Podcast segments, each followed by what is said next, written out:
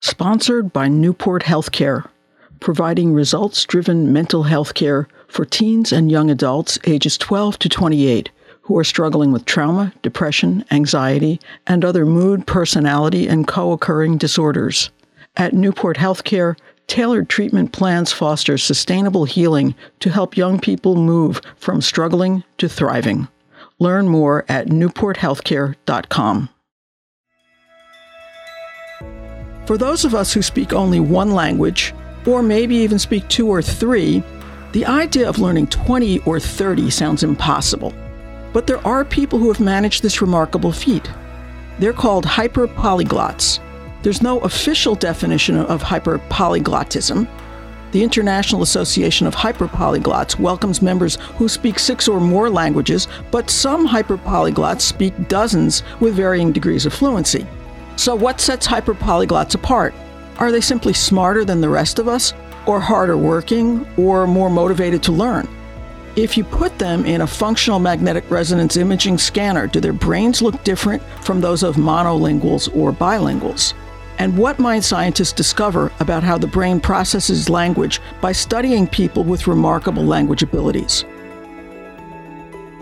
Welcome to Speaking of Psychology, the flagship podcast of the American Psychological Association that examines the links between psychological science and everyday life. I'm Kim Mills. Our guest today is Dr. Ev Fedorenko.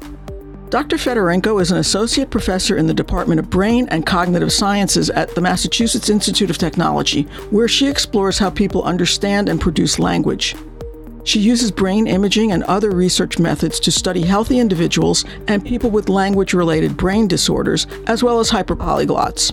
Among the questions she's interested in are what's the relationship between language and other cognitive abilities? Can we think without language?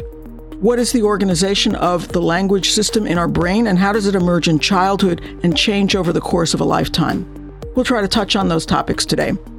Thank you for joining us, Dr. Fedorenko. It's my pleasure to be here.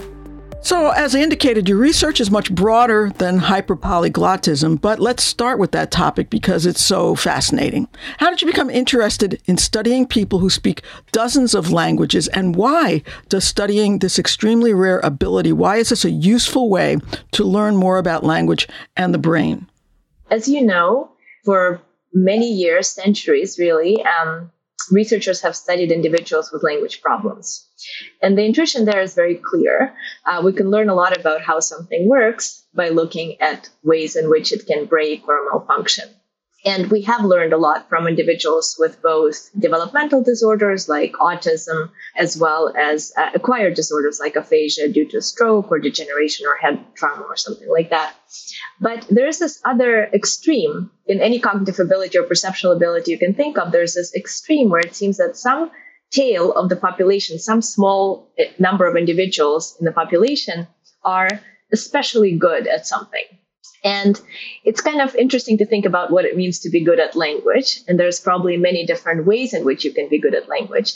But it certainly seems that this ability to acquire multiple languages, multiple mappings between meanings and forms like words and constructions is certainly one way in which you can be good at language. And some people seem to have a propensity for this, or at least in one way or another become hyperpolyglots. And so we got interested and maybe we can learn something about how the typical system works, but also studying this other extreme of uh, linguistic abilities. Do we have any idea how rare hyperpolyglottism is? And are there particular characteristics of hyperpolyglots, such as are they mostly men? Do they tend to be ambidextrous? I mean, what's unique about them in addition to their language ability? Uh, the prevalence is very hard to estimate. Um, there are now a few of these organizations that try to kind of bring together polyglots, but I, I still think there's many people who kind of do this on their own. And uh, Smith, who recently was covered in the Washington Post article, is one of those people, right? That he just does it and nobody knows he doesn't belong to any societies or anything like that. So I think it's probably whatever estimates exist out there are probably underestimates. In terms of um, characteristics, it's a surprisingly heterogeneous population. One thing that seems to hold for many people is that, and this was counterintuitive to me, is that they're not typically individuals who grew up in multilingual societies. So there are some countries like, you know, the Netherlands where most kids grow up speaking three languages or Switzerland or you know parts of India, um, they typically grow up in relatively monolingual societies or uh, societies where there's one dominant language. Like Russia has a high proportion of polyglots. The U.S. does as well.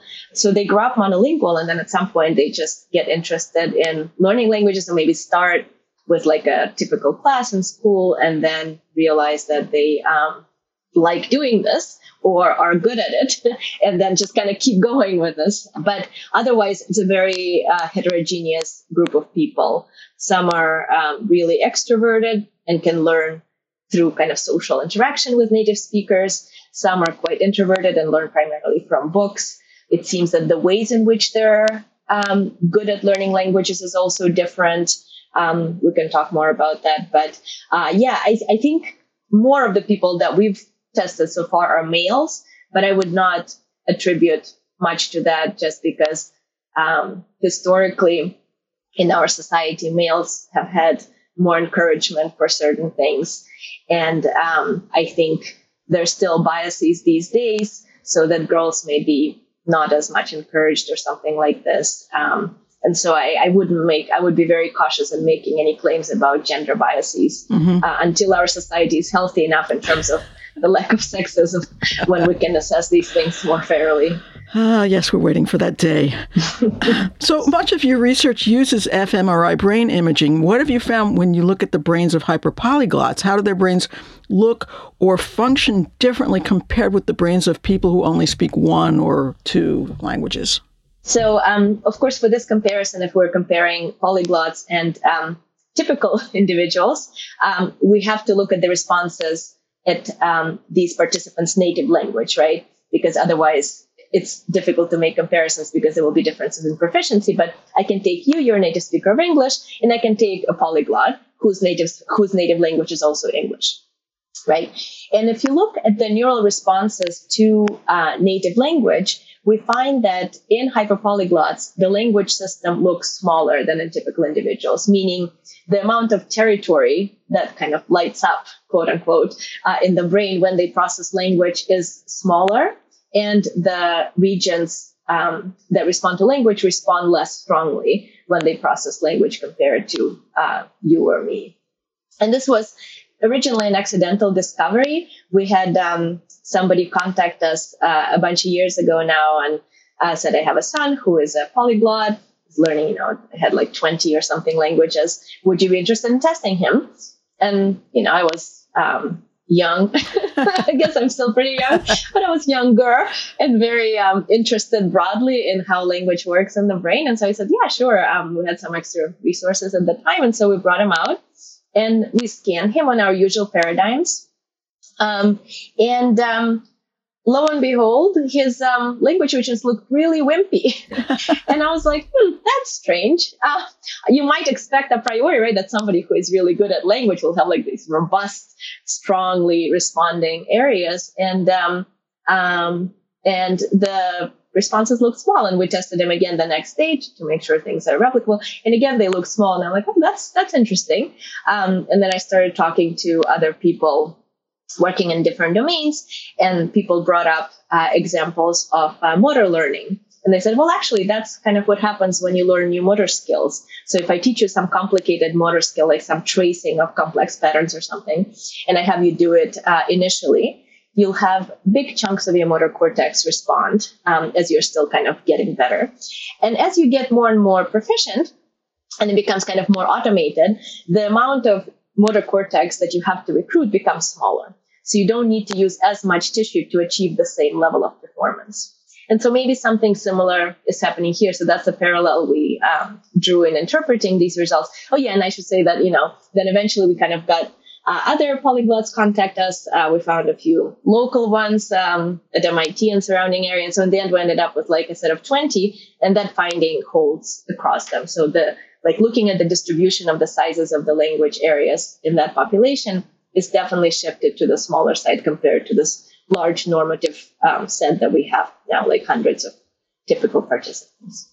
So, what else sets hyperpolyglots apart? Are they generally extremely smart in other ways, or is their talent just restricted to language? Do they have to study hard to learn languages in the way that other adults do, or does it come more easily and naturally to them the way that it might to children? In the study that in the one study we, we published on the neural responses to native language in polyglots and typical individuals we actually matched for iq so the difference that we observed holds in spite of similar levels of kind of general fluid intelligence. Um, we also looked at the responses neural responses in the brain system that kind of supports general fluid reasoning and those regions looked similar in size so it's not like their whole brain is efficient no matter what system you look at. It seems specific to language. Um, and in general, we and others have found that those two systems are um, quite separate the system that supports thinking and reasoning, uh, and the system that supports language processing. But in terms of um, what makes them different, um, I don't think we know quite yet. So it's undeniable that there are some people for whom learning languages is easier than others. That just that variability is there. Um, I myself learned um, a lot of languages until I moved to the US, um, and it all got kind of dormant and forgotten. but growing up, I learned it, and I loved doing it, and it was easy. Like I enjoyed doing it, and it kind of came naturally. I could remember things easily. I could decipher grammatical patterns. So and you you'll hear other people talk about it and they're like yeah it seems like i get like a good feel for a language very quickly. Like i can kind of understand which words are related construct things um, once i learn a few words construct things much more easily than my peers seem to they're learning me in the same environment or something like that. But there's also um, again quite surprising that there's also hyperpolyglots who are pretty adamant that they don't have any special talent. Again, maybe introspection is not the best way to do it, but they just say, I just like doing it. It's like a it's like a hobby for me. I spend a lot of time doing this and I get better, but I don't think I'm linguistically gifted in any way. I just kind of spend a lot of time. Like I spend, you know, 20 minutes each day or whatever, you know, an hour a week on each of my 20 or 30 languages. And I get good because people get good with practice, right? Like yeah. every, anybody will get good. Almost anybody will get good with practice on almost any task.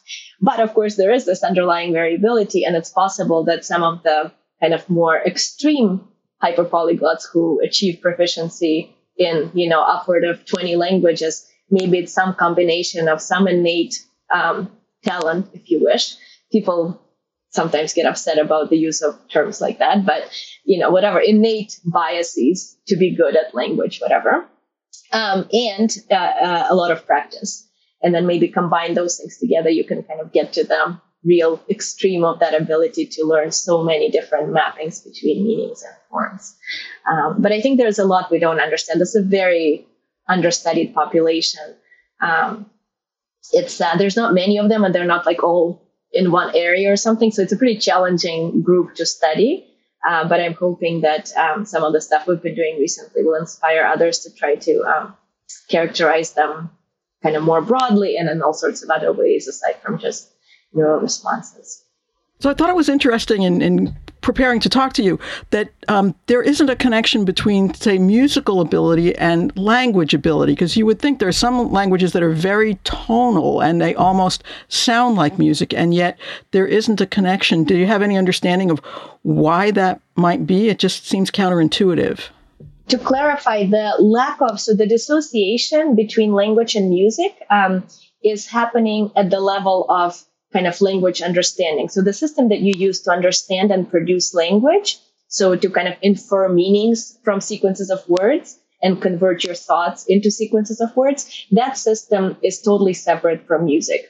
And this is contra many proposals. And that, that is now, I think we and a few other groups have strong evidence that the language regions are just not working at all when you're listening to music, even if it's complex and structured. And has all sorts of properties that people argue may be shared between music and language. But there is some overlap at the lower level auditory processing. So there's, for example, a part of our auditory cortex that cares about pitched sounds. So any kind of pitched sounds, it can be a train horn or a speech segment or a piece of music. And anytime there is kind of pitch modulation, harmonics present, uh, that region is active. And so um, uh, through that shared machinery, there are indeed some transfer effects so that musicians, for example, have an easier time learning tonal languages. Um, those effects have been reported for quite a while. It doesn't seem that uh, being a musician, so having a lot of practice with music or being musically talented or having things like absolute pitch makes you better at learning languages in general, but it will help with the aspects of language that rely on that ability that you're training up, which is paying attention to pitch in, in the signal. But it doesn't seem like a general thing yet. Why is it, do scientists know why babies and children can learn language so easily and that it becomes more difficult as we get older? I'm sure it's hard for you to get little babies and put them in fMRI machines, but I know you've looked at some kids. Yeah, that's a that's a million dollar question that is still very um, very much debated. Um, so a lot of things change when you're learning a language as a kid and you're learning a language as an adult. For one, uh, when you come into the world, you don't know anything about the world, right? So at the same time, as you get starting to get exposure to speech, you're also learning all sorts of things about the world, the social agents in the world, the physical properties of the world, the objects, how they interact.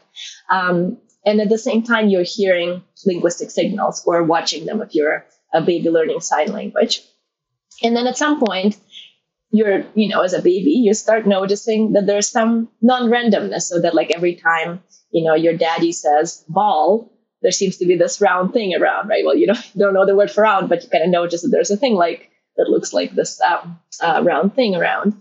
And eventually, I think it must click for babies that there is this non-trivial correspondence between these things that we're making, the sounds that we're making with our mouths or with our hands if we're a signer, um, and the environment. And then once that um, clicks, then I think you know, like language just kind of goes through the roof, um, and uh, word learning um, happens, and eventually they start uh, composing words and so on and so forth.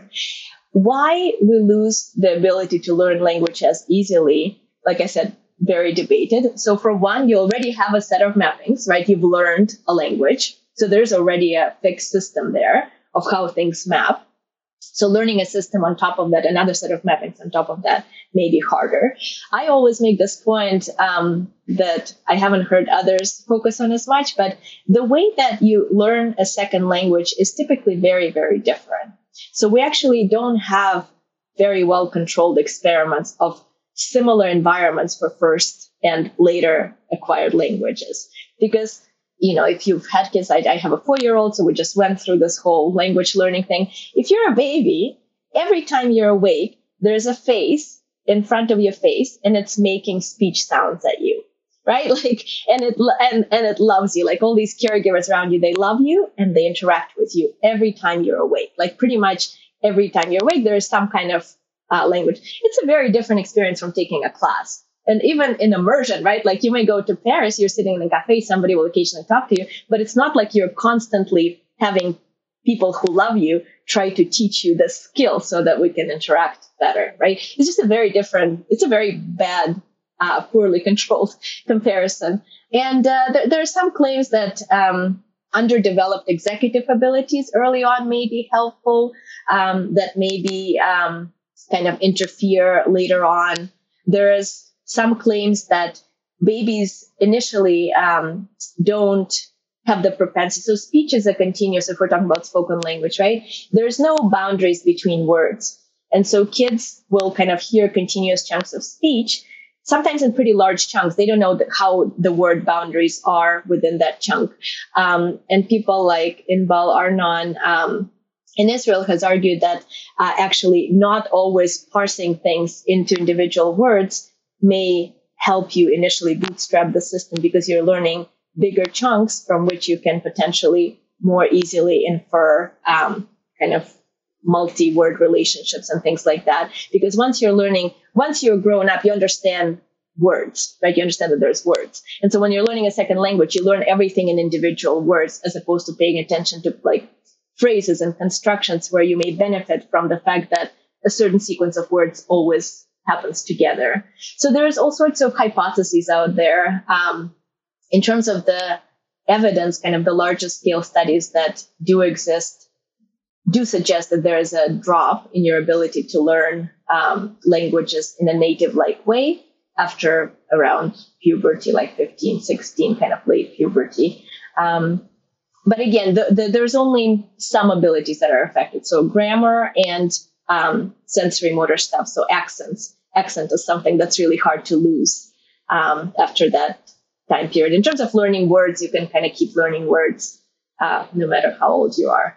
Um, but um, yeah, so that's that's where we are. So still a lot of work to be done. Sponsored by Newport Healthcare dedicated to providing sustainable healing for young people struggling with mental health concerns so they can move from self destruction to self esteem. Based in compassion and driven by outcomes, Newport serves teens and young adults ages 12 to 28 at residential and outpatient programs nationwide. Through tailored treatment and family support, Newport successfully addresses psychological and behavioral health issues, including depression, anxiety, PTSD, personality disorders, and substance abuse. Learn more at newporthealthcare.com. So, going in a slightly different direction, you also study people with brain abnormalities that people might think would hurt their language abilities. For instance, you recently published a paper about a woman who is missing her left temporal lobe, and yet she's remarkably unaffected by it. She has totally normal language abilities, even exceptional in some ways because she speaks a second language fluently. So, what do case studies like that tell us about how language is processed in the brain? Yes, so this is also another line of work that kind of came about somewhat accidentally because this individual reached out to us um, and volunteered her brain. So she didn't know that anything was different about her brain until she was in her 20s. And she kind of accidentally found out. And turns out that um, it's actually not so uncommon as you might think to have an unusual brain. Because our brains have a lot of redundancy and plasticity, uh, especially early on, uh, a lot of early damage goes undetected. So some big event may happen in your brain as you're going through the birth canal or shortly thereafter. And you have so much brain tissue to work with that you grow up totally normal. Sometimes people kind of live their life happily and don't know that they have some big chunk of their brain missing because they don't have any symptoms. And that means they don't go to a doctor and they don't get referred to a neurologist or anything like that. There is also evidence from um, surgical interventions that sometimes are done early on for uh, cases of for example, severe epilepsy, um, where I don't think they do that quite anymore as severe, but um, it used to be the case that sometimes whole hemispheres would be removed. So hemispherectomy is a surgery that used to be done. And again, those kids, if the surgery is done um, early enough, they grow up and they're relatively fine. Sometimes they'll have some motor deficits, but in terms of their cognition, uh, everything seems okay. Now, of course, this is in striking contrast to having a stroke later in life or having a surgical procedure that removes some part of your um, language cortex later in life, which will lead to problems. And I think you can learn a lot of different things from um, this population. So, this paper we published, we asked a question that you couldn't even really ask in any other way. We asked about whether, um, uh, so, so the language system consists of temporal and frontal areas. Okay, frontal cortical areas like in the front of your head and side of your head, lateral temporal uh, side of the temporal lobe. And typically we see them both uh, as early as um, can be measured. Uh, as you said, it's hard to put kids in the scanner. So um, you can do it from about, you know, four or five pretty well. Uh, at that age, if you look at their language regions, they have the temporal regions and they have the frontal regions. Uh, the question is, what is the relationship between them? Do some of them emerge earlier than do the frontal regions emerge later? Because there is also a lot of evidence that frontal lobes in general are slower developing. And so this individual who grow up without her temporal lobe, left temporal lobe, could allow us to ask, would there be responses, neural responses to language in her left frontal cortex, which is perfectly healthy? A lot of other stuff is happening there. So would there be some language responses in that um, uh, part of her brain? And there isn't. So her language system was totally remo- re- remapped onto her um, right hemisphere. Well, I shouldn't say remapped because there's also a claim that language is originally bilateral, early on bilateral, oh. and then it becomes more lateralized as you grow up, although that's also controversial. But in any case, her language system is happily living in her right hemisphere. But um, unlike in typical individuals where say, if I put you in the scanner, you likely will have your language areas in the left, but you'll also have some responses in the right homotopic corresponding areas. That's um, kind of what you typically see. And in um, EG, no matter how much this is this individual without her left temporal lobe, no matter how powerful the tests were that we were using to detect language responses, there's just zero response to language anywhere in her perfectly healthy left frontal lobe, suggesting that perhaps the lack of this temporal cortex um, is um, what's making these regions not emerge, right? So mm. maybe you need these temporal to frontal connections early on to kind of wire up the frontal parts of the language system. Uh, but ever since um, this work got covered by the media, I've had a lot of people write to me and say, you know, I also have an unusual brain, and they will send me like screenshots of their MRIs, and they have like their right temporal lobe missing, or their frontal cortex chunks missing, or their parietal lobe missing. And so, um, one question that I think we can very interestingly address in this population is the relationship between language and social cognition. So language, as we mentioned, is typically in the left hemisphere, present more strongly in the left hemisphere, and all sorts of social functions are more strongly present in the right hemisphere.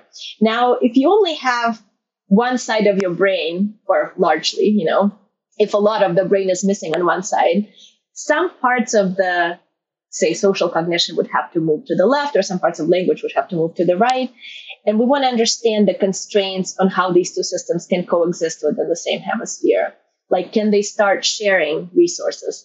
Can they actually recruit overlapping bits of the brain and still uh, manifest as typical cognition with no deficits in either language or social processing? Or do they just take up less space and remain fully segregated? Or how, how do they reorganize in such cases? So that's where we're going with that work. So when you looked at EG, um, the woman with the missing temporal left temporal lobe, mm-hmm. did she have social deficits? Were you looking for that? She doesn't. I mean, we've we've tested her on some basic stuff, and we even tested her on a pretty extensive battery of so-called pragmatic tasks. So these are abilities that are kind of at the junction of language and social cognition. So understanding sarcasm or understanding when somebody is asking you a question, but really they want you to do something, right? If I say, can you please pass the salt? I'm not really asking you if you can do it. I'm asking you to do, do it, it, right? And it's just the way we do this. Yes. Um, and she looks absolutely typical on this, you know, or like also things like using contrastive prosody, right? Like if, if I'm emphasizing a sort of part of my message to indicate that um, something is different from what you might have thought. Like, uh, no, I want a red dress, right? Suggesting that maybe we were talking about a blue dress before and I'm contrasting this. So these kinds of cues that are at the junction of understanding people's mental states, like intents, like why are they saying it, right? Why, why, why are they saying it in this way? And linguistic processing um, seem totally intact her. I think, I think we can maybe look at more stuff, but really she's like a delightful person. And you could, you know, we've now interacted with her for, uh, she's come out, I think, three times. And, um, you know, you would never suspect that anything is different about her brain. Um, so that also tells you that we don't need as much brain as we have. Right. And of course, neurosurgeons would would would be out of jobs if uh, that wasn't the case, right? They'll tell you that there's a lot of stuff you can cut out, and even in adults, and um, we're totally fine. One question you you look at that I find really fascinating also is the relationship between language and thought. And for many people, it, it seems intuitive that you couldn't engage in complex thinking if you didn't have language. But you found that's not necessarily the case. Can can you explain how you can have thought without language? I think intuition is about our own thinking processes have their limitations. uh, we may have some intuitions about how we think, but really, I think empirical data are more compelling. And so, um, this question of whether you need language to think complex thoughts is a really big and deep one. And there is a very strong propensity historically to link them together. Because basically, the way it goes is, oh, you know, here's a species of animals, right? Humans. They're really smart and they have language. Therefore, they're smart because they have language. And, and that logically just doesn't follow at all. It could be that there's, they got smart, they got smarter than other animals, and then the communication system kind of caught up, right? Once you have enough mental complexity, um, enough complexity in your thoughts, that you want to share them, maybe you then come up with a more sophisticated code so that you can share your thoughts with one another. But in terms of evidence, yes, it seems that um, the language system is relatively silent as, as measured with tools like fMRI when you engage in, you know, playing chess, solving problems, doing math, all sorts of things that you would think would be closely linked to language or relying on linguistic representations. And in individuals with severe aphasia, so severe language problems, you can ask them to do all sorts of things. And short of translating them into language, like understanding language or producing language, they can do everything that you and I can do. They can navigate the world, they can understand others' intentions, as long as you don't have to rely on the verbal cues, right? You can infer it from um, people's behaviors, actions, um, facial expressions, and things like that. They can um, do Sudoku puzzles. I mean, they can basically um, they have the same richness of their mental worlds as they did before they had this major stroke event. They just lose the ability to convert those thoughts into a code that other uh, humans can understand. But they have language, right? I mean, they, they could speak before the stroke, so they actually have language, as opposed to, say, like the Helen Keller test, right? Where she was, you know, a, a little girl before she actually got language as we understand it. That's right. So, so the question is there like, was it necessary for language to be there early on to get some of these capacities to develop? And that's an interesting question because, of course, in these adult stroke cases, you know, everything was they had both language and they had their, mental, you know, um, general intelligence. And then at some point, the language system was basically taken out and the rest of cognition seems okay. But maybe if you don't have access to language early on, you can't actually develop the ability to, you know, categorize things in the world or do math or something like that. And of course, it's much harder to ask that question because you can't deprive kids of language. But there are cases where deaf kids are born to hearing parents, which is actually the majority of deaf kids are born to hearing parents. And so their parents don't know sign language because they typically wouldn't have had a reason to learn sign language. And in some such cases, these kids don't get access to language for sometimes a few years, sometimes into their teenage years. It hardly ever happens in the US anymore because of all the education um, about deafness and uh, the importance of sign language. But um, from the anecdotal evidence and some sparse experimental evidence that exists, it seems that again, most things you can learn without language. Not that it, you know, not that it wouldn't be easier if you had language, but it's not like you can't learn math absent linguistic input.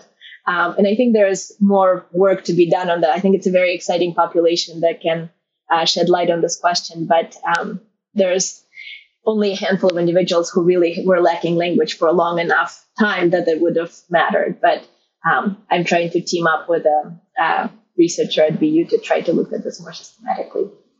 Another area where you're doing research um, is on artificial intelligence language learning systems. Do AI language systems learn language the same way that humans do? Uh, almost certainly not. I mean, they're basically, they have a bunch of text dumped on them, right? That's not at all like we were saying, you know, the way a baby learns is very, very different. I mean, and there's many ways in which it's different. Like one, you just get linguistic input and it's completely unrelated from the perceptual and motor experiences in the world, right? They just have sequences of words is all they're being fed um, the models. Um, and uh, of course, they also um, don't have any social interactive component, right? There's no way they can understand intent behind why somebody might say something. All they get are co-occurrences among words. Now, with a large enough training set, you can get a lot from those co-occurrences. Language is very powerful in that it reflects all sorts of regularities about the world. And so in some cases, if you have a model generate some coherent text, it's very tempting to think that the model knows something, quote unquote. But of course, it doesn't really, all it knows is linguistic regularities. And it so happens that they reflect some world knowledge, but it's all restricted to the knowledge of language. The, the fact that they learn differently doesn't mean that they can't be useful as models of some aspects of language processing behaviorally or in the brain. Um, but I think all of these caveats need to be um, taken into account. Um, for me, like we just talked about how language is separate from thinking, for for us, for my group, I think these models are really great because they're kind of like a clean version of language. It's like language in a box. None of the other stuff, perceptual, motor, conceptual, is in there, right? It's just linguistic statistics, which is what I think the human language system is maybe um, similar to because it's separate from all this other stuff as well. And so we find that in the brain, these models actually capture neural responses to language quite well. But of course, if we want to uh, build models that can um, capture responses to language understanding in a deep sense, right? Like reasoning on representations that we get from language. So it's not just kind of getting some coarse approximation of meaning, but actually doing some downstream reasoning on the things we get from linguistic input, then I think we'll want to supplement these statistical language models with models of actual aspects of thought and reasoning, including social, social modeling of social, like mental states.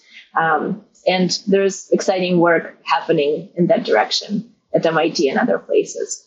So, what else are you working on next? I mean, what are the big questions that you still want to answer?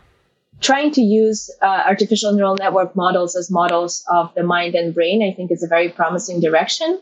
I think it's for the first time in the history of the kind of language research where we potentially can have some kind of a close to an algorithmic level understanding of how language processing might happen. And we can go beyond putting words like syntax on some blob on your brain and just leaving it at that, which is where the state of the art has been for many years. But now we can actually build some, you know, fully implemented models that do something that at least in some aspects looks similar to humans. Of course, the goal here for us as scientists is not to build a model that's as close to the brain as possible, though that, that is one goal because then it can also afford certain things. But I'm more excited to understand what it is about these models that leads them to capture something about human behavior or human neural response.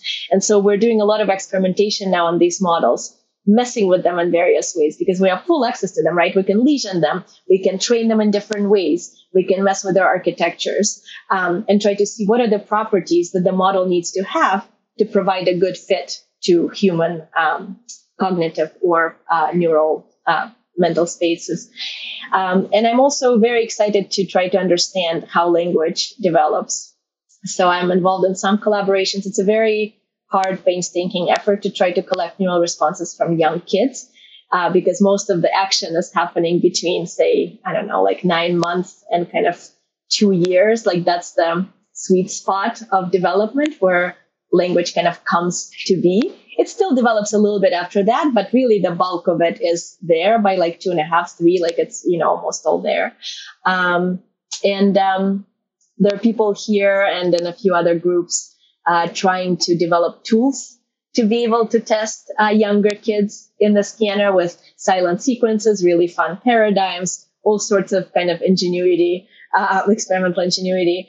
And I think that could be another window to try to understand how language may relate to general reasoning abilities as well as to kind of social perception cognition by looking at whether perhaps language shows early language areas show more overlap with, for example, brain regions that support general kind of thinking and reasoning or areas that support some aspects of processing conspecifics, right? Processing facial expressions, body language, um, uh, thinking about others' intents and things like that. So um, hopefully in the next few decades we can make some headway. Oh, or maybe sooner. Well, those are big questions, and this is really great, great work that you're doing. Very interesting. Thank you so much for joining me today, Dr. Fedorenko. That was really fun. Thank you so much. You can find previous episodes of Speaking of Psychology on our website at www.speakingofpsychology.org or on Apple, Stitcher, or wherever you got your podcast today. And if you like what you hear, leave us a review. If you have comments or ideas for future podcasts, you can email us at speakingofpsychology at apa.org. Speaking of Psychology is produced by Lea Winerman. Our sound editor is Chris Condayan. Thank you for listening. For the American Psychological Association, I'm Kim Mills.